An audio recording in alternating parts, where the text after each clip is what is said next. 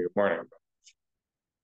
So last week, we started discussing the position of the Rambam in relation to this topic of working and learning and the institution of Kollel. So we discussed last week, we started last week by sort of going seriatim through various different halachas in the Mishnah Torah, where the Rambam seems to make it very clear that it's no doubt about it what his position is strongly held in relation to in relation to the notion uh, that somebody who's Tam Chacham should not be taking his living from from others, but rather should be working. And we said that whoever, and the Rambam repeated it, whether it was in Hilchos Talmud Torah and Hilchos Manas again and again, the Rambam reiterated, iterated and reiterated the notion that the person is meant to be Mefarnas himself as whatever he can do, and that's it. But he shouldn't be taking from tzedakah. And whoever thinks otherwise, whoever thinks that you know what they're gonna learn Torah all day and they're gonna be Mefarnas themselves from tzedakah, are really be Mechal Hashem, be Hashem Shemayim, and really going to cause lots of bad in the world because it's usher to have Hana from Divrei Torah in this world. Again and again, this seems to be the position of the Rambam, and not this is not a diak in the Rambam. Again and again in Hilchos Talmud Torah, as we said, he iterated again. He gave examples.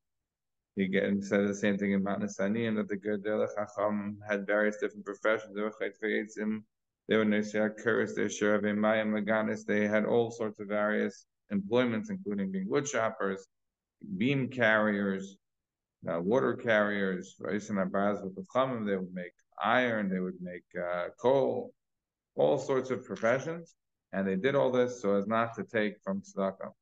And this again is not a diak in the Rama. This is black letter. This is clear. There is no doubt about what his position is in relation to these halachas. And the first formulation where he gave you this information was in the Pirush Mishnayos, Mishnah Avos, where the mission tells us they shouldn't have a Torah to Kardim Lachbar.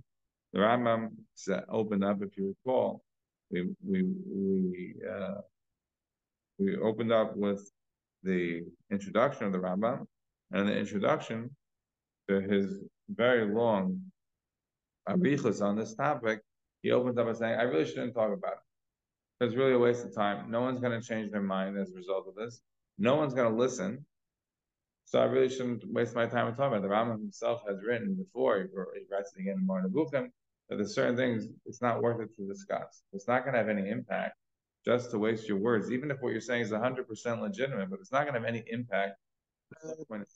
And yet, here he seems to suggest that he can't stop himself. He's still going to talk about it, and he's still going to tell you a strongly held opinion. He's writing this, as we said, he's writing this at a very young, at the very youngest age, right? He's writing this before he finished the Pirush Mishnah, which he finishes in his early 20s. He's a young man traveling, you know, running away effectively from Spain on the way to Israel.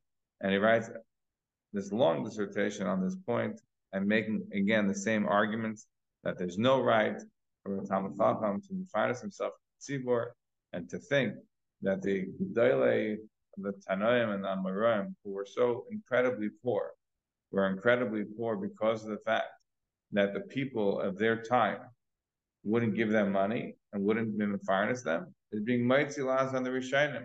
You're saying that in the older generations they wouldn't take care of the Tamil Chachamim, they wouldn't take care of the Tanaim and Amoraim. Impossible. Lo Yala al Hadas. It's impossible to suggest such a thing. Of course, had Hillel, had Rav Chanin ben Doisa, had these various different folks been willing to take anything of course, they would have been mafaris them with zehuvim. They would have given them everything and anything they would have wanted, but they didn't want. They wanted to live a hand-to-mouth existence. They wanted to be reliant solely on their efforts and not to be dependent on anyone else. So therefore, says the Rambam, we should take a lesson. Take heed from them.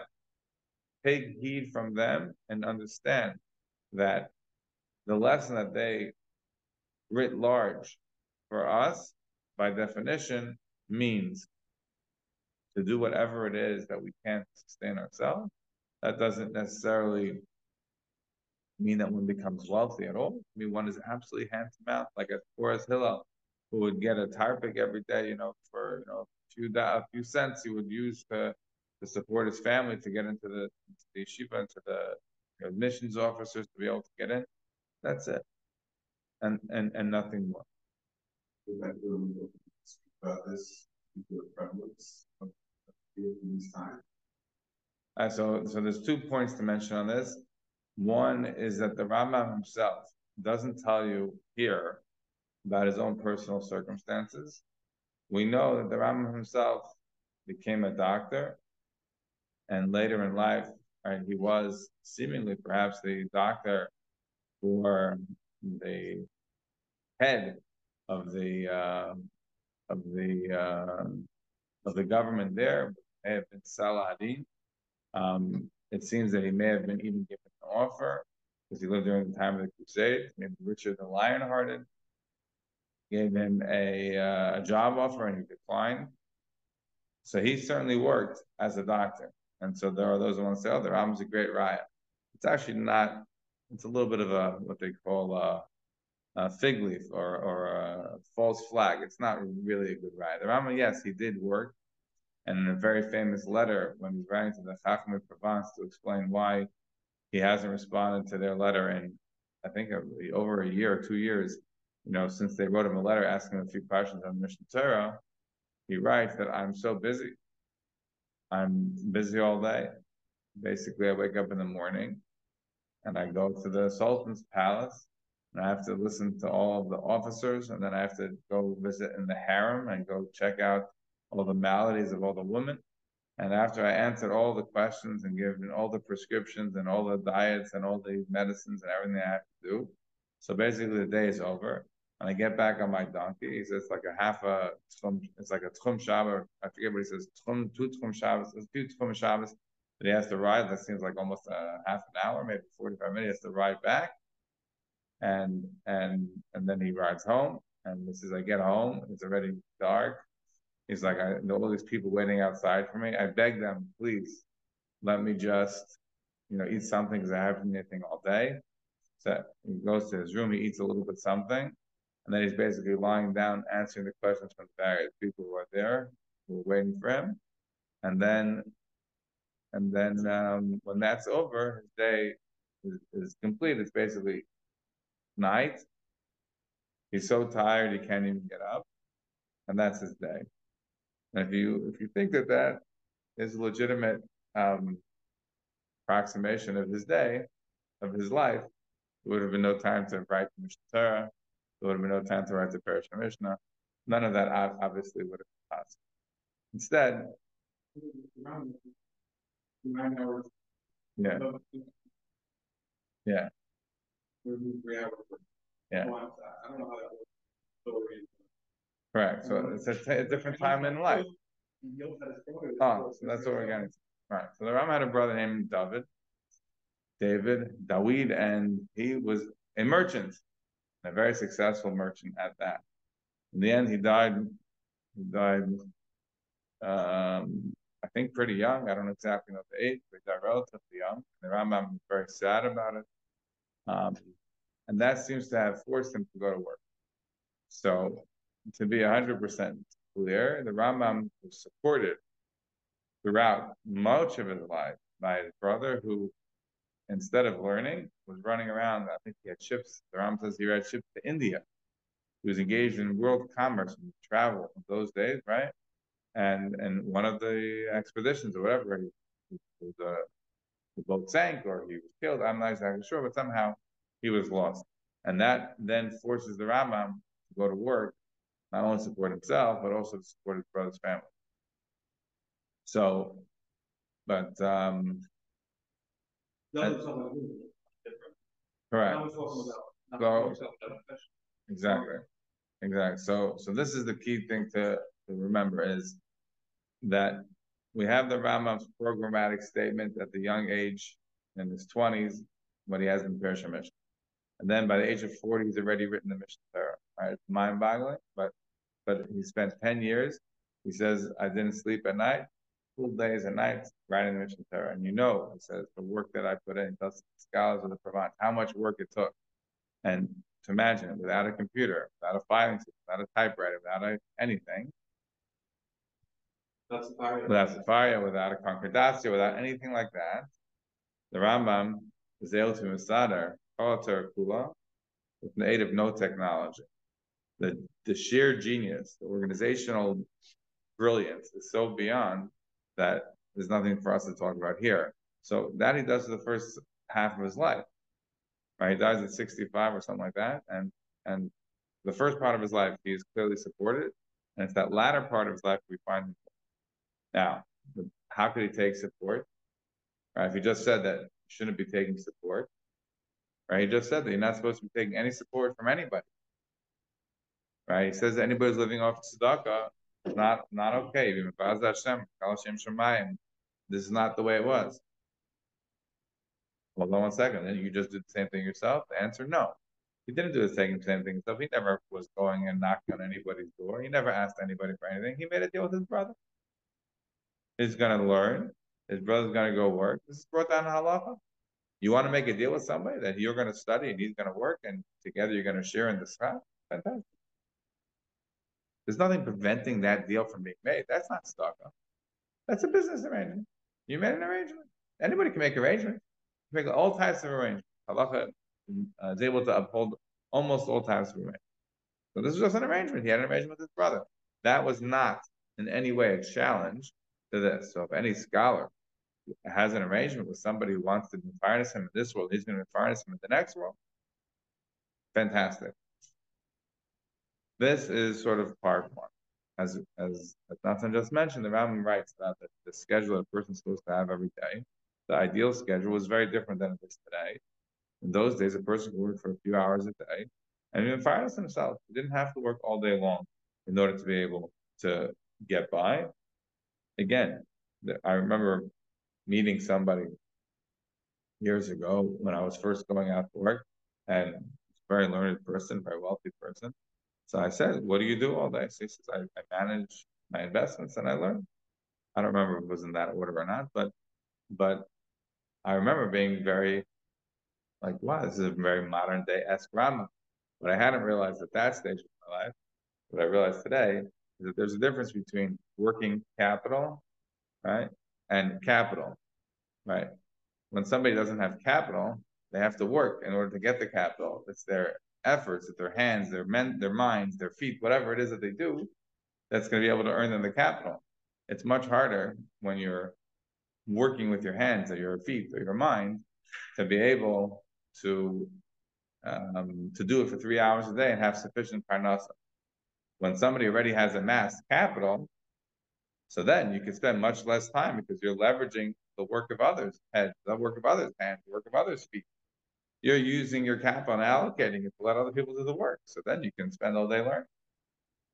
Right? He didn't explain that little bit of the trick that, you know, at that age of his life, he had, you know, reached that kind of place. I didn't understand it then the way I do now. But getting back to the Rambam, the Rambam holds for sure that there's absolutely no mitzvah to be wealthy doesn't appear at all. This is not like uh, what's the name of the theology that's like popular nowadays.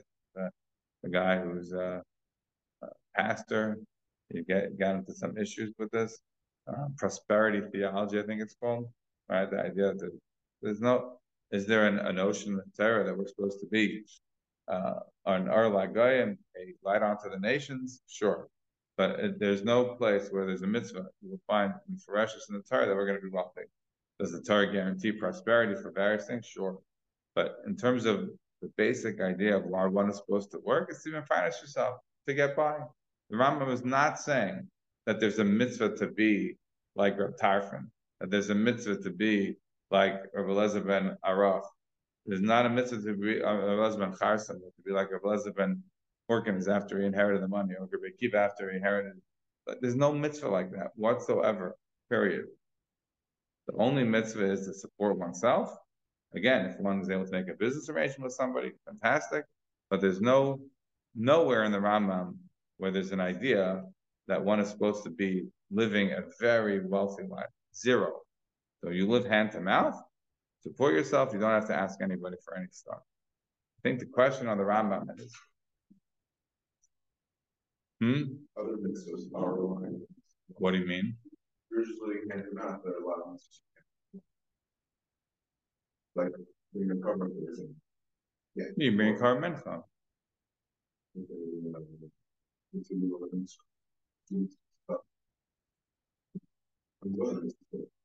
Yes, I don't know if mitzvahs require wealth, they certainly require, they certainly require require something, some, some, yeah, so we're not, we don't mean. Um, what, the- what all the Rambam is saying is. Which, which I think is a, well, what we can ask on the Rambam, what doesn't seem to be so obvious is. Okay, so there's no mitzvah to take any money from anybody else, there's no, there's only if perhaps an aver to take money from somebody else, great. So why not? Why wasn't it in those days that people didn't want to partner up with Hillel?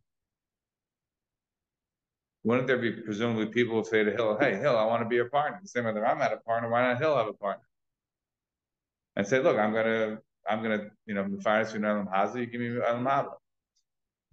I think hindsight, you get money, but still in those days, uh. Perhaps,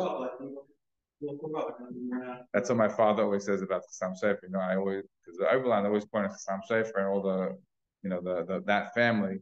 The very big, you know, impact or impression on, on Oberlin's life, you know, when he lived in the early eighteen, early mid eighteen hundreds. My father would always say, like, you, you, everybody today has it wrong, like, Civic world, like, what's the Sefer all the time? Sefer was not a rebbe. It's like, it's like the idea that you go to Chassam Shaifer and say to him, what should I do? My children want to go to this yeshiva, that. You ask me a question about your chicken, ask me a question about the broken contract. That's it. But like, there was no, there was no like hiskashus Shaifer. He never held a tish in his life. He wasn't doing farbrengens. This was not how it worked. So like the idea that somehow the impression that people have in hindsight, that recreating what history was, like is, is, is beyond. Yeah. No. So I, I, I think I think there's two ways we can answer the question. One is who said Hill wanted to give his own to somebody else? Like why are we assuming this is a normal thing? Just because the Rama was willing to do it, who said other people want to do it? They want to keep it on for themselves. Why make that assumption? I think that's number one to answer for the Rama. The second answer is the Jewish community, while it certainly had some incredibly wealthy people, as we have seen when we went through all the lists of and Rome who worked, some were incredibly, incredibly wealthy. But to think that by and large, people were anywhere near as wealthy as they are today, it, it's just a total misapprehension. The world was a much poorer world than, it is today. It was a harder life than it is today. So the idea that the, on, on the average, when a regular person could live, is nothing compared to um, what an average person is like today. An average person today would be like the wealthiest person then. So, so like, and I, and I say that a little bit, you know, uh, tongue in cheek. Like, I mean, at the end of the day, we all know the, the Sukkah and Malachan about how, you know, how many sacrifices Shlomo offered. And maybe he was an exceedingly wealthy person, but, but if you think about the times that I'm around in the Middle Ages, even the wealthiest of people it just simply is not in the same category of the kind of comforts that people have today.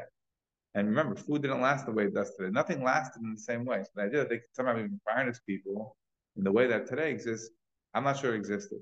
So I think there's on, on, on this question of okay, according to the Ram, you're not supposed to take. Fine, but why weren't there more suffers blown arrangements? Why is that something that's more common today than that?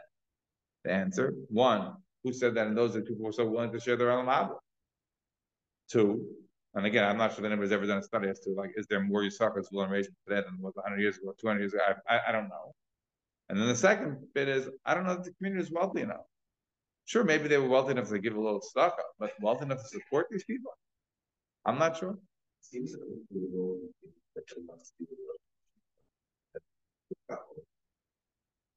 There's a few examples. Like, a few examples.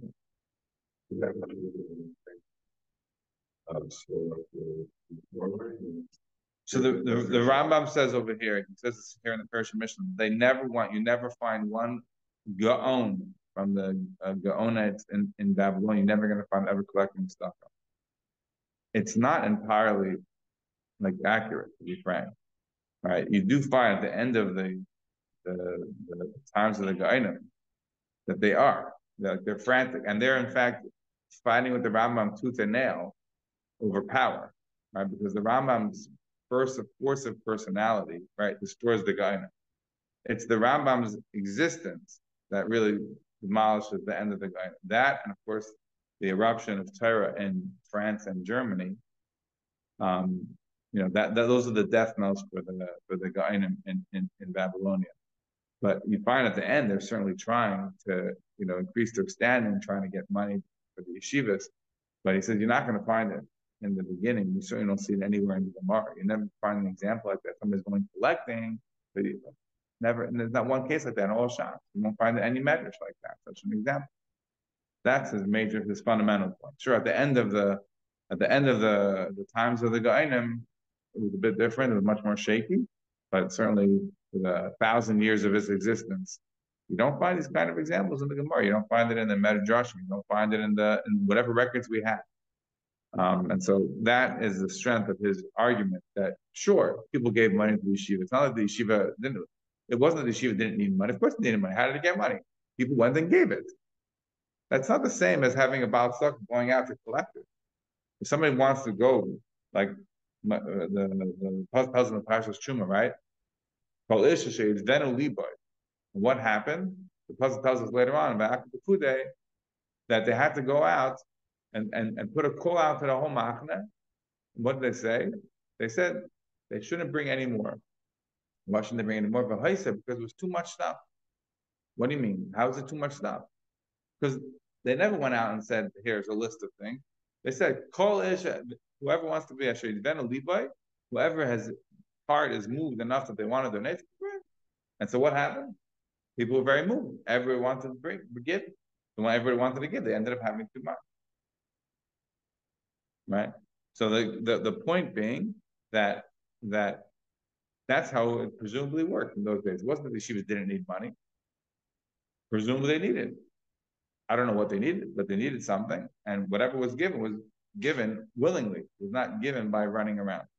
That is the assumption, at least the way the Rambam is is putting it out. There was, by the way, to make it clear, there was some connection between the government and right and the Gaonet, right? There was some, there was definitely some conflation there.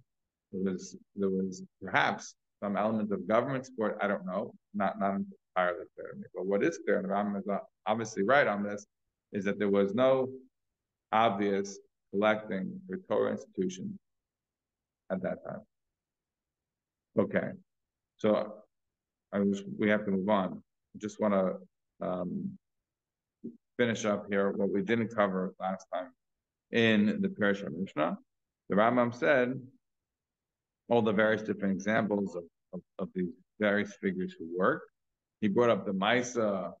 Um, we discussed the Misa last time. Remember about Tarfon, who was Mishtamish Bekitzel Shaltera. The Gemara says in the Dharm when he was by the river and he was at danger of of uh, being thrown into the river because the person thought he was robbing his field. They put him in a sack and he was going to throw him into the river.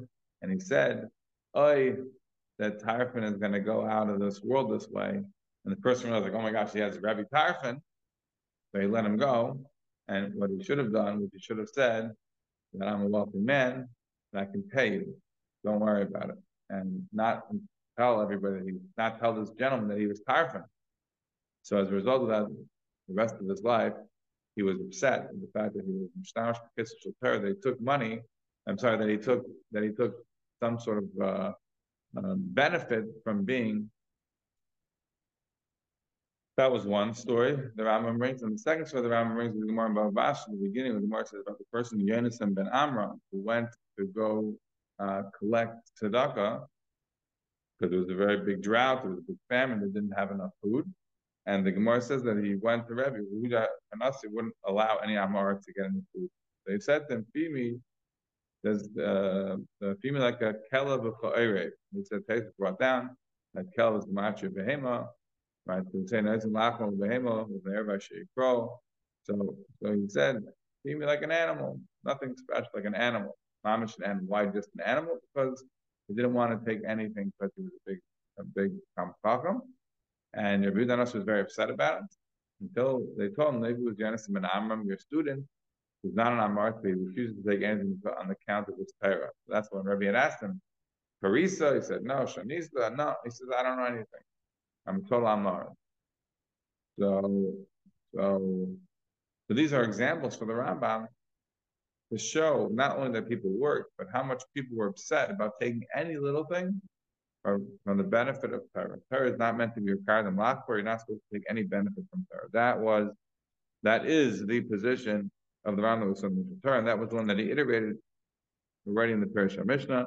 And what we're doing right now is just to finish up on on the Rambam. So the Rambam says like this that the Beis HaMaisim Ha'ela, these two Maisim were Tarfon and Yonasan ben Amram, Yashtiku Kol Chelik and to shut the mouth of anybody who disagrees with me on this point, that really somebody who is a Talmud Chacham should not be Mafinas himself as a result of his Torah study, but rather should work to support himself. The Omnam, he says, Torah But there are things that the Torah has permitted because one is a Talmud, because one is a Torah scholar, there are things that the Torah permitted. And what is that? That was the Talmud Chacham gives money to somebody to invest. If he has some capital, he gives money to invest. He has skar kula lohem, and she give all the all the profits to the Talmud Chacham. there shouldn't be any big management fee or a big um, a big uh, sort of profit sharing agreement. Rather, the Talmud Chacham is giving you capital to invest. Give him the return. Give him the full return. So that's something that is a benefit of being a Chacham. That's not called slaka. That is simply giving him the profits of his investment without you taking off, you know, a big cut for yourself. And then it continues and it says,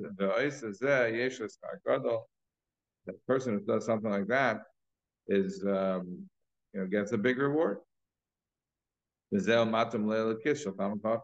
Another thing that the Talmud Chacham gets is that Timaka Sferos and Snake Sfera. Right, like we learned in Rajma Basra, that Talmud Chacham is a lot of sellers wears first.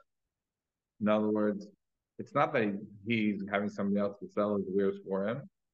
No, he's having a store, and he's gonna sell his wares first. You know that the, the legendary stories about the various in the Summit last one maybe some time. But I remember seeing in the Mesh Arm, you know, when I was learning in the Yeshiva, was a guy. I always wanted to go buy from him because of the fact that you know he was obviously a very special person. He was learning all the whole time the fruit, I remember the fruit would always be dusty. Like, you know, I don't think, I don't, I don't know how often the produce would move off the shelf. But I remember you'd go there, it was almost like you're bothering him on shoulders. I buy this apple. Okay, you know, close the safer for a second, like weigh it and charge you like two shekel for the apple. Always making my business to go there because this is like a modern day example of seeing a guy. You were sharing his learning by buying something the ideal way was, right, have the Chofetz Chaim, how long was this grocery store open rotten? An hour a day, whatever. Like, but had to close it. Why have to close it? First of all, he kept it open just to make whatever he needed, right? Once it was made what he needed, close it. But more than that, if he kept it open, everybody would be buying from him all the time. What about the other grocery stores in town? Right, so you have to close the grocery store. Everybody else make a living too. So you, everybody goes to his store first. But okay, the, I'm the shop buying is finished. Then you go to the next grocery store. So again, another benefit of being a Talmud Chacham is not that you get anything from stock. You don't get it from stock, but there are certain things that the Gemara already made clear that a Talmud Chacham is entitled to. One is the idea that he could sell his wares first. Um, right? This is uh, this is the basic the parameters of Arbatz. We also mentioned some time ago. That Gemara says that even though normally right, we have issues of like sasik, even though maybe normally the uh, a regular person can't open up a store here because of competition, the Kaufman can open up his store. So he can buy, he can sell his merchandise first. If he gives you capital, he should be able to invest without taking big management or profit sharing stuff. This is Elohim Hukim Shekavalam. This is the way that the laws of the Torah, the Mar Hazal already made clear. This is what the term makes clear, that Talmud Chacham is entitled to the same way it that a fan and a Levi get the various different matzanos that they get. There's no difference. Keep that in mind because that's obviously fundamental. Um,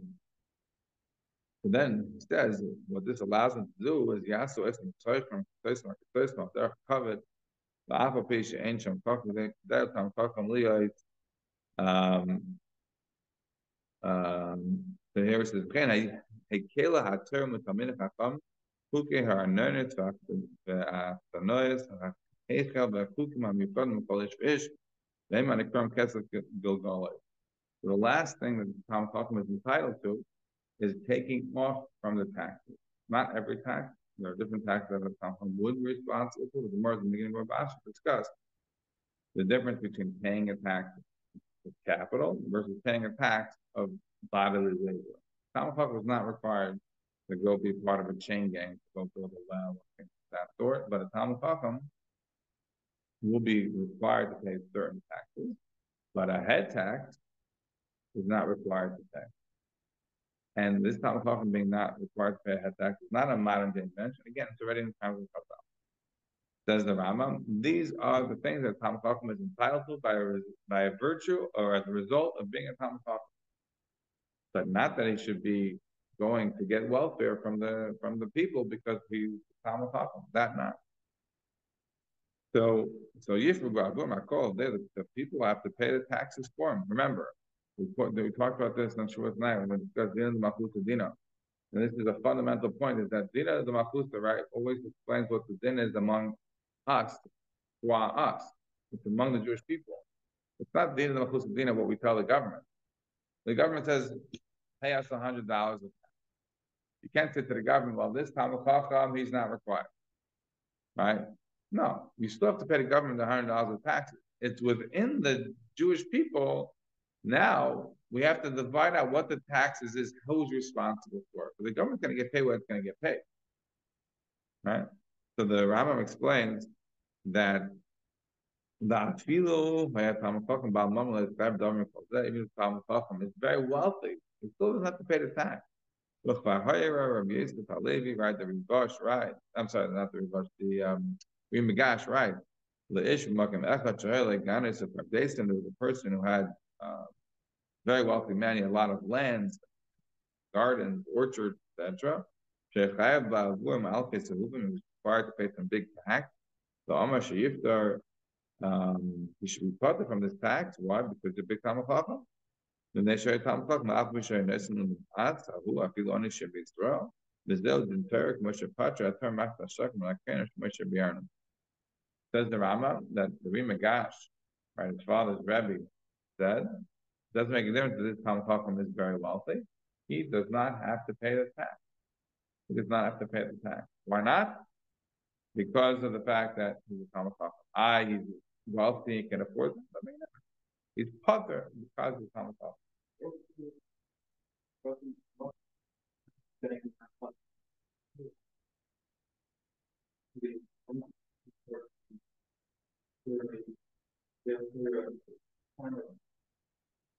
Yes, you're, you're discussing the Gemara Basra, right? So we, we, we, we discussed this Gemara Basra, and and and uh, this is one of the riots that people use that to, if we went, we went on a tangent to discuss going to the army, because this becomes one of the big sources of the idea that the Terasa is or somebody, um, and that was the reason why why the Gemara there makes the distinction between having uh, people come and build a wall for protection versus going out to get water. What's the difference? Everybody needs to drink. Everyone needs to eat. Right, but Tom Chacham doesn't have to go to Oakland, doesn't have to go in the in the in, in, the chain gang to go out and actually dig, you know, the ditches to be able to get the water. But he has to pay, right? Because he also needs to drink. What about when it comes to schmear for the city wall? He doesn't need a schmear. The Torah is mishamana. This becomes, as we said, and discuss then that tangent about whether or not that was meant in a literal way or not. That's not, uh, we, won't revisit it now, but suffice to say that wasn't so simple that it is meant to be understood literally, although it is quoted today in a literal way.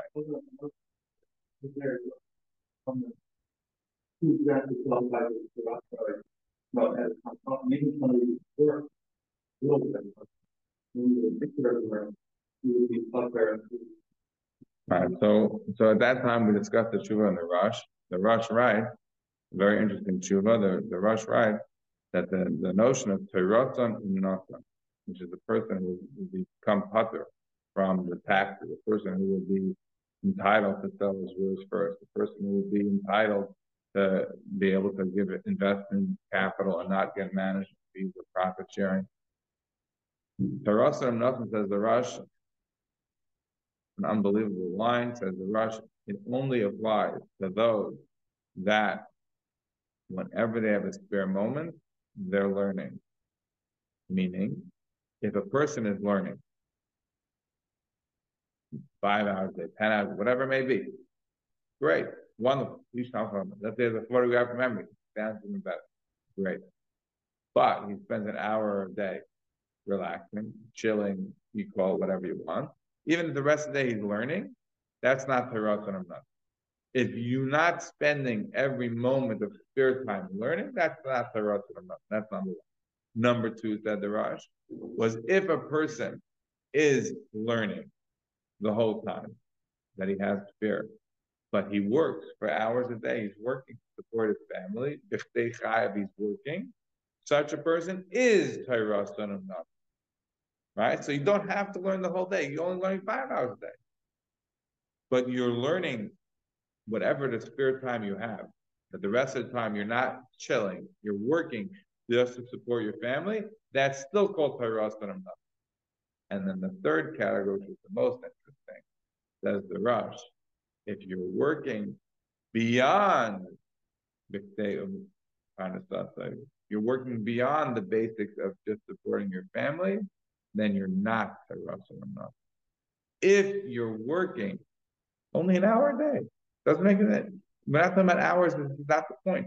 Let's say you're working an hour a day, but you're already incredibly wealthy person. You don't actually need to work. So by definition, you're not Russell enough. Even if their time is very short of the work, doesn't make a difference. You don't actually need to work. You are working. You're not working to get by. You're working to enhance your family's wealth, which is already wealthy not to Rosh and So those are the categories that the Rosh lays out as to who gets these entitlements. And the Shul doesn't sound around with necessarily disagree, but I always find it very fascinating because it's not a question of hours, the question of getting by, the question of time. That's the definition of Torah. Not, not hours. The person working many hours a day just to basically get by, and he could learn only for a few, and he could still be considered Torah rather than somebody who can be learning all day long, but he has a, a you know, he chills or he's already wealthy, not listen. Okay. Okay, so no, it's not called spare time. That's not spare time. We that, that's not called spare time in America. There was a story. I don't know that it's a complimentary story, so I'm a little bit. Uh, I'll tell you the story. I was in a, I was in um, in shul in Park some years ago, and uh, I remember an English book there. It was about Rebbetzin Kanievsky, and I'm reading the book. It was a very interesting book. Among the things that I found very interesting was they asked Kanievsky, who is a bigger master, your husband or your father? My father, Elyashiv, so she said, my father, my father's a big masterman. He doesn't know the names of any of his grandchildren. My husband knows the names of his grandchildren. And again, I'm not sure that this is necessarily something that one supposed to like, you know, the Kotzker line. Not everything that is spoken, right? Not everything is meant to be, not everything that is thought is meant to be spoken. Not everything that's spoken is meant to be written. Not everything that's written is meant to be published. Not everything that's published is meant to be read. I'm not sure this is the kind of stuff that's meant to be out there, but this is in the book. I, I know from hearing it from the children, of, the grandchildren of Moshe Feinstein, that they all spent time with the Zeide, to know their names, he called them on their birthdays. I don't know. I, I, I know, I don't know that a fair thing to, uh, to, to, you know, anachronistically look at what life was like then, to what is today, but it seems to me that making a phone call to your grandchildren, wish them a happy birthday is not called chilling. Payala, there's a mitzvah there, you're showing your grandchildren that you care about them, despite the fact that you're an important personage, the whole world is relying on you, and you worrying about your grand, you say, call up on the grandchild's birthday, wish them a happy birthday, that's a one-time conversation, happy birthday. All right. Let's move on. Um, we have limited time left. we, we, so what we're gonna do now is go to the famous Rambam that everybody uses as a challenge and explain why perhaps not such a challenge. And then what we'll do next week is start talking about the various different opinions and how they dealt with the Rambam. So what's the what's the what's the Ram that everyone uses to say that Ram maybe he changed his mind, maybe he said something differently, maybe he felt differently. The, the famous Ram, the end of Shemitah V'Yevel, the Ram says like this. Says the Rambam is discussing here after discussing all the various different laws of uh, of, um, of, of Shemitah and Yevel. The Rambam says, "Lama lo Levi v'nachlas Eretz Yisrael." Why wasn't it that Shevet Levi did not receive a like everybody else? Hashem nachla in the pasuk says, but they don't get a portion of the land of Israel. We know that they have, but are in Miklat, right? They have their little places over there, but they don't have. There's no Shevet uh, of Levi nachla in the land of Israel. They don't get. Why not? Says the Rambam, because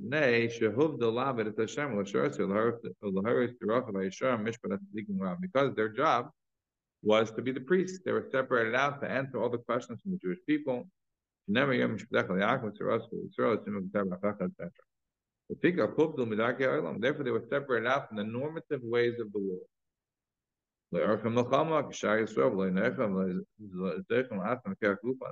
They don't go out to wage war right? Like the rest of the Jewish people. They don't wage war. They don't go out in a normative way like the rest of the Jewish people to be able to um, uh, keep the country safe. That's not their part. In the same way um, that they are not going out to do any of the normative jobs or the normative uh, requirements of, of, of running a normal country because of that, because that was taken away from them, therefore, they have to be um, ready to answer all the questions of the Jewish people. They have to be there to be the spiritual guides of the Jewish people. They have to be there to be doing the Avodah They have to be there to do all the other stuff that's required on the spiritual life of the Jewish people. And they're not there to do anything for the physical life of the Jewish people. So because of that, uh, Hashem gave them the chelak. Um, Hashem gives them the chelak of uh, of um, of Himself, whatever that means. I am their chelak. Their chelak is the Lord. The chelak is not the land. So again, the Rambam opens up this halakha by saying, why didn't they get the chelak in Eretz Yisrael? They didn't get the chelik in Eretz Yisrael because they were specifically set apart to worship HaKadosh Baruch They're specifically set aside to help the Jewish people in their worship of HaKadosh Baruch to answer all their questions and the like. So as a result of that, they're not tasked with the physical survival of the Jewish people, tasked with the spiritual survival of the Jewish people. So Hashem becomes their chelik and they don't get a land chelik. They don't get a physical chelik. Hashem is their spiritual chelik, the same way they're giving the spiritual advice to the Jewish people. That's the that's the thesis. And then the Rambam is a famous line. Not just Shevet Levi, it's any person from the world, that his heart moves him, the same language that we see in Parshas Truma. Um, Asher Yidven Levi, and we say Naz Um, Barucha later on back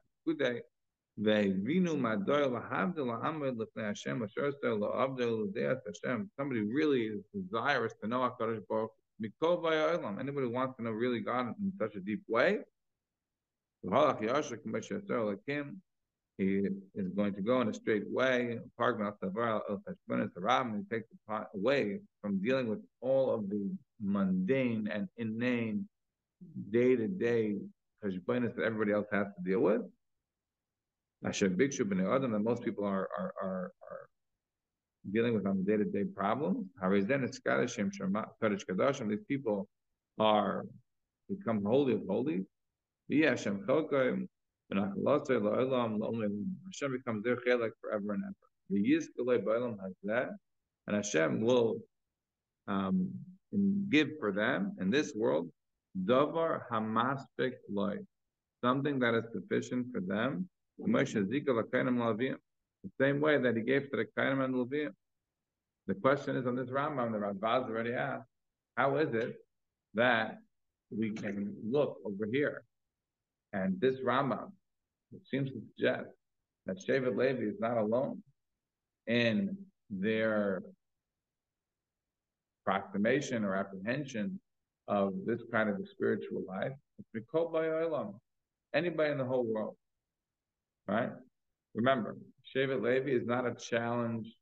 Maybe we should start out back for them. Shevet Levi is not a challenge to the idea of being a Talmud Chacham and not taking from the public. You might say Shevet Levi is a challenge, right? Because Shevet Levi is taking. No, Shevet Levi is not taking. They're not going out to ask for tzedakah. You have to give Meiser. The Torah has created this system, right? The Torah has created this system that Shevet Levi, Kahanim, they're entitled to Trumas and Meiser. They're entitled to certain various things. And that is incumbent upon you as a person to go do it. You have a certain Torah Sanah, so you can pick which kind, etc. Levi you want to give the stuff to, that's fine. But they are entitled to various things as a matter of law. That's what the Rambam said was copied and pasted for the Talmud Chachamim. The same way that Shevet Levi was entitled to certain things, so too Talmud Chacham was entitled to certain things. What is Talmud Chacham was entitled to? Tell us where it's first. To be able to invest without getting paid, without getting charged big management fees. To be able to be avoiding certain taxes. These were the things like a Kayan and a Levi. The Talmud Chacham was entitled to the same kinds of things like a Kayan or a Levi, but not in the same way. There's no Trumas or Masses for a Talmud Chacham. There's different rules for Talmud but in the same way the Torah prepared for the Levi and the Kain certain mat, matanas, the Torah prepared for the Talmud certain things that they get off, certain benefits that they get. Right? That is what the Ram said in the Pirush Mishnah. It's like a Kain and a Levi. Right? And then he enumerated those various things that they, they get off, they get benefits of, of being a Talmud. But we should not view it that the Kain or Levi was getting tzedakah they were going out and collecting. They were not. They were getting whatever was being given to them, which was a requirement upon the people to give them. The same way it's a requirement upon the Jewish people to support them. But not support them in the sense of giving them tzedakah, support them in the sense of giving them off on their business, you know, letting them sell the worst first, not having problems of place asking, giving them off on their taxes, not giving them management, all, all the various different things. That's what Tom again. Says the says the Rambam, but it's not for Shevet Levi. But notice that he used the word here Talmud Chacham. He doesn't here discuss the word Talmud Chacham at all. Instead, what he says over here is Kol Ish Kol Olam, whoever in the whole world who has his heart moved in order to stand before HaKadosh Baruch Hu, to serve him, to know him. mention anything about learning Torah? Now word. But anybody says in the whole world who heart is moved that he wants to be dedicated to Hashem and he wants to get rid of all the mundane and inane kashbanis that everybody else is dealing with all the time. Such a person becomes especially especially uh, uh, holy. Hashem and Hashem becomes this person's Hashem becomes this person's portion. And such a person, the Yizgaloi, such a person will be Zeicha to Eilam Hazeh in this world, Davar Hamaspik Loi, whatever will be sufficient to be able to sustain him. Just the same way that it was Zeicha for the Kahanim and the That's the Rambam here. This Rambam has been taken by the by the uh, frum world, by many in the frum world, to mean that the Rambam is sort of reneging on his other views. That really any Talmud Chacham is like Shevet Levi, and he can learn and be supported like Levim and the Kahanim. This was already noticed by the Radbaz, one of the commentaries here on the Rambam. And he asked, I don't understand. The Rambam, the Pirush Mishnah is very clear. Right? We could ask that the Rambam is not the Talmud Torah that we saw, and the Rambam is not the Sanim that we saw. All the other Rambams said you're not allowed to take tzedakah. So what he's saying over here that you can take tzedakah, that's the question of the Rambam. The answer to me is simply no. That's a misreading of the Rambam. Look at the Rambam carefully. The Rambam says, it says, I'm quoting here the Radbaz, the Radbaz writes, exactly bidvar. I was very careful in reading his words carefully.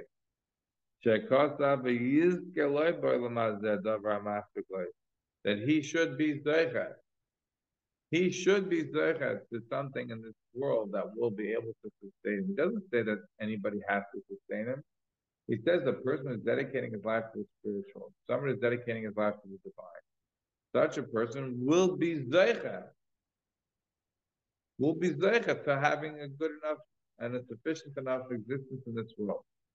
Doesn't say that anybody has to support him. Says Hashem will take care of him. Again, the exact words of the Rambam was, Hashem will be his chelik for now, forever. And he will have a foot in this world to be able to attain something that's sufficient. The same way Hashem has given to the Kahanim and Levim something sufficient. But he's not saying that it's incumbent upon anybody to support it. That's already the position of the Radbaz. So HaKadosh Baruch Hu is Gizgaloi.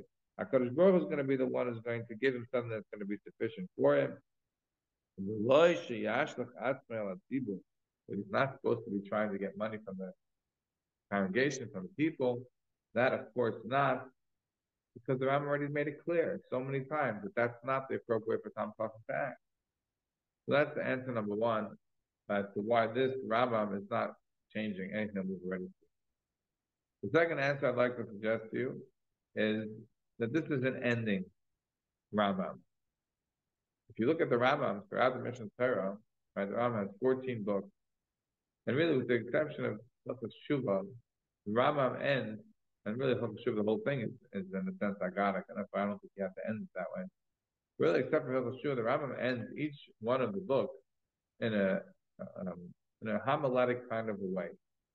Right? The Rambam ends off these various different books in, in, in a way that um, not so halachic. It's not it's not for now, but for another time, a wider conversation between the Rambam's understanding of halacha is not exactly the way we understand it. It was, it was wider, it was broader. He includes lots of mussar, lots of things in, in his halachic work, in the Mishnah Torah, that what you wouldn't see is necessarily like, oh, that's not really halacha per se. So, but at the end of these books, at the end of you know uh, the various different forms that make up the Yad Hazaka, the Ram puts in what is very clearly Musar very clearly um, hortatory language. That seems to be the, the way he ended off each book. This is the last halacha in the book of of uh, of uh, of of Zeraim that he's dealing with over there, and, talking about the Shemitah and the Yovel. He's ending off with a homiletic, with a hortatory language. Okay, person who wants to dedicate his life to Hashem and get rid of all the mundane, inane things of this world. So he'll be the Oile Alomim, will be the Yiskalai, he's going to have a, a big schutz like the Kahanim. It's not meant to be read into more than that. That's my second approach. In other words, the first answer is the answer of the Radbaz. The Radbaz says you don't say anything here about the, about Tam going and taking money from anybody else. It doesn't say that at all. It says. Hashem is going to give him something second answer I'm giving you is that the end of a book, when a Rambam ends the book, he uses this kind of bigger language. It's not meant to be learned into something as matter of practice and Allah. That's the second potential answer here. The third, the third potential answer here um, is in relation to um, the approach of the. Maharatz Chayes was a wealthy person. He writes in the beginning of his shuvas, he writes that uh, in honor of his father and in honor of his mother who passed away, and he says he's very grateful to his father. Avi Hagvir Neyor Machupeni Lechem Puki B'Pavod Umida Gedusha Laman like Eya Mukher Plas Tatar Kadam Lachtar Lachtar by Lahanas Medivri Torah. Because my father gave me great quantities uh, food, shelter, money, whatever it was I needed. I shouldn't have to be having enough to Torah. So his father wants to support him. What's wrong with his parents want to support the child in learning? Great. That's like he suffers one.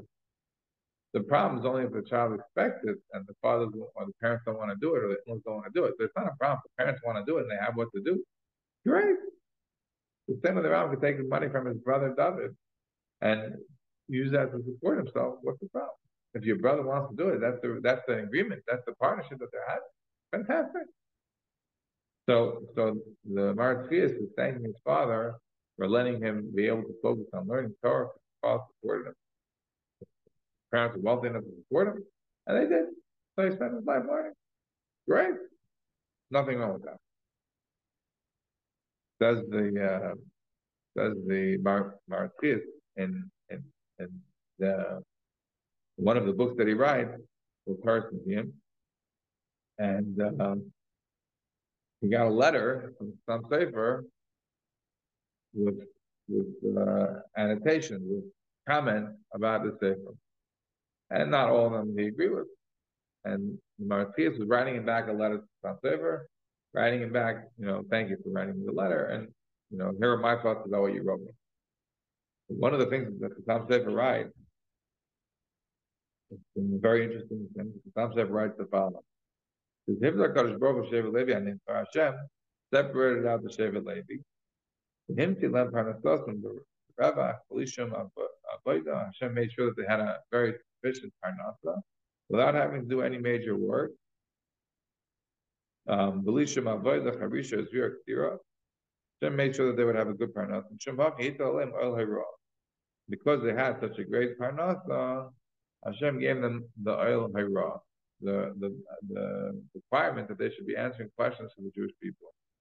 So again, what the Lana comes over is Him Zakadosh Baruch Hu Shevet Levi and him. Hashem um, separated out the Shevet Levi, and he made sure that they had a tremendous parnasa without having to do any work, right? Because they get all the tremendous and magic and stuff. They don't have to do any work to get a parnasa.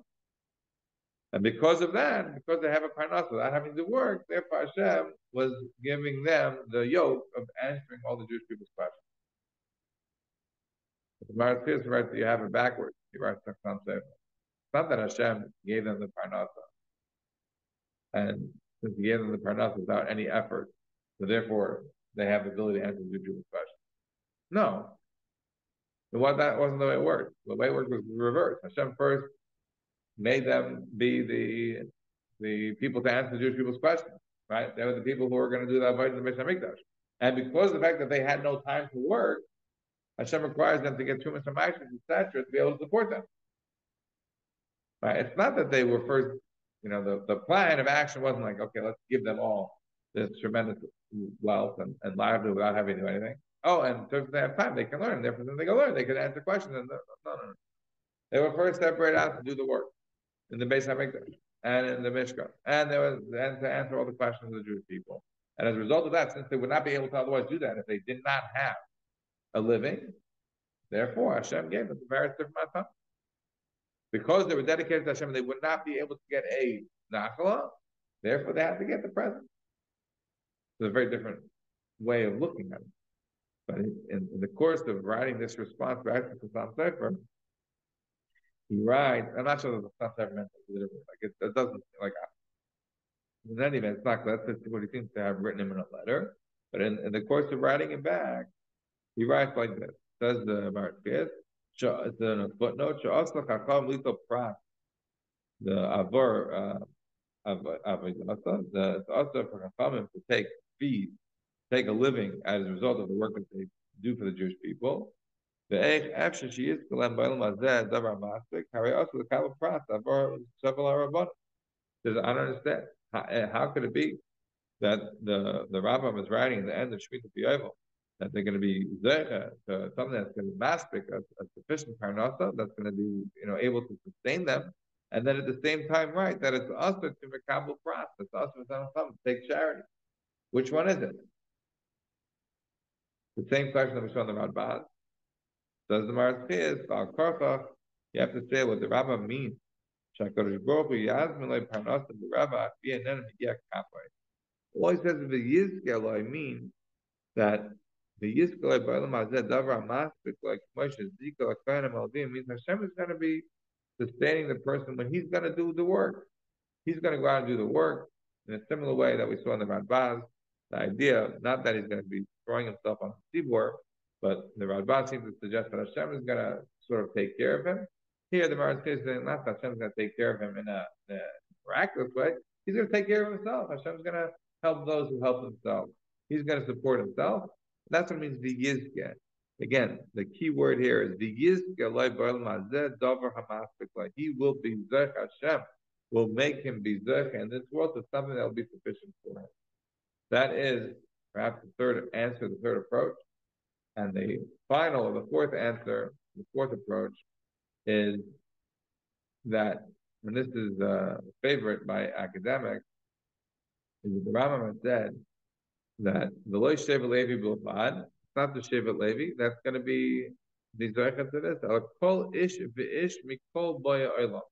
Any person from the whole world, whole Mikol Boya Olam, that doesn't sound like just Jews. And it is clear that the Rambam has a wider conception than just simply being Jewish. For example, the Rambam writes in the end, um, in the and uh, in, in what do you? The Rambam writes in um,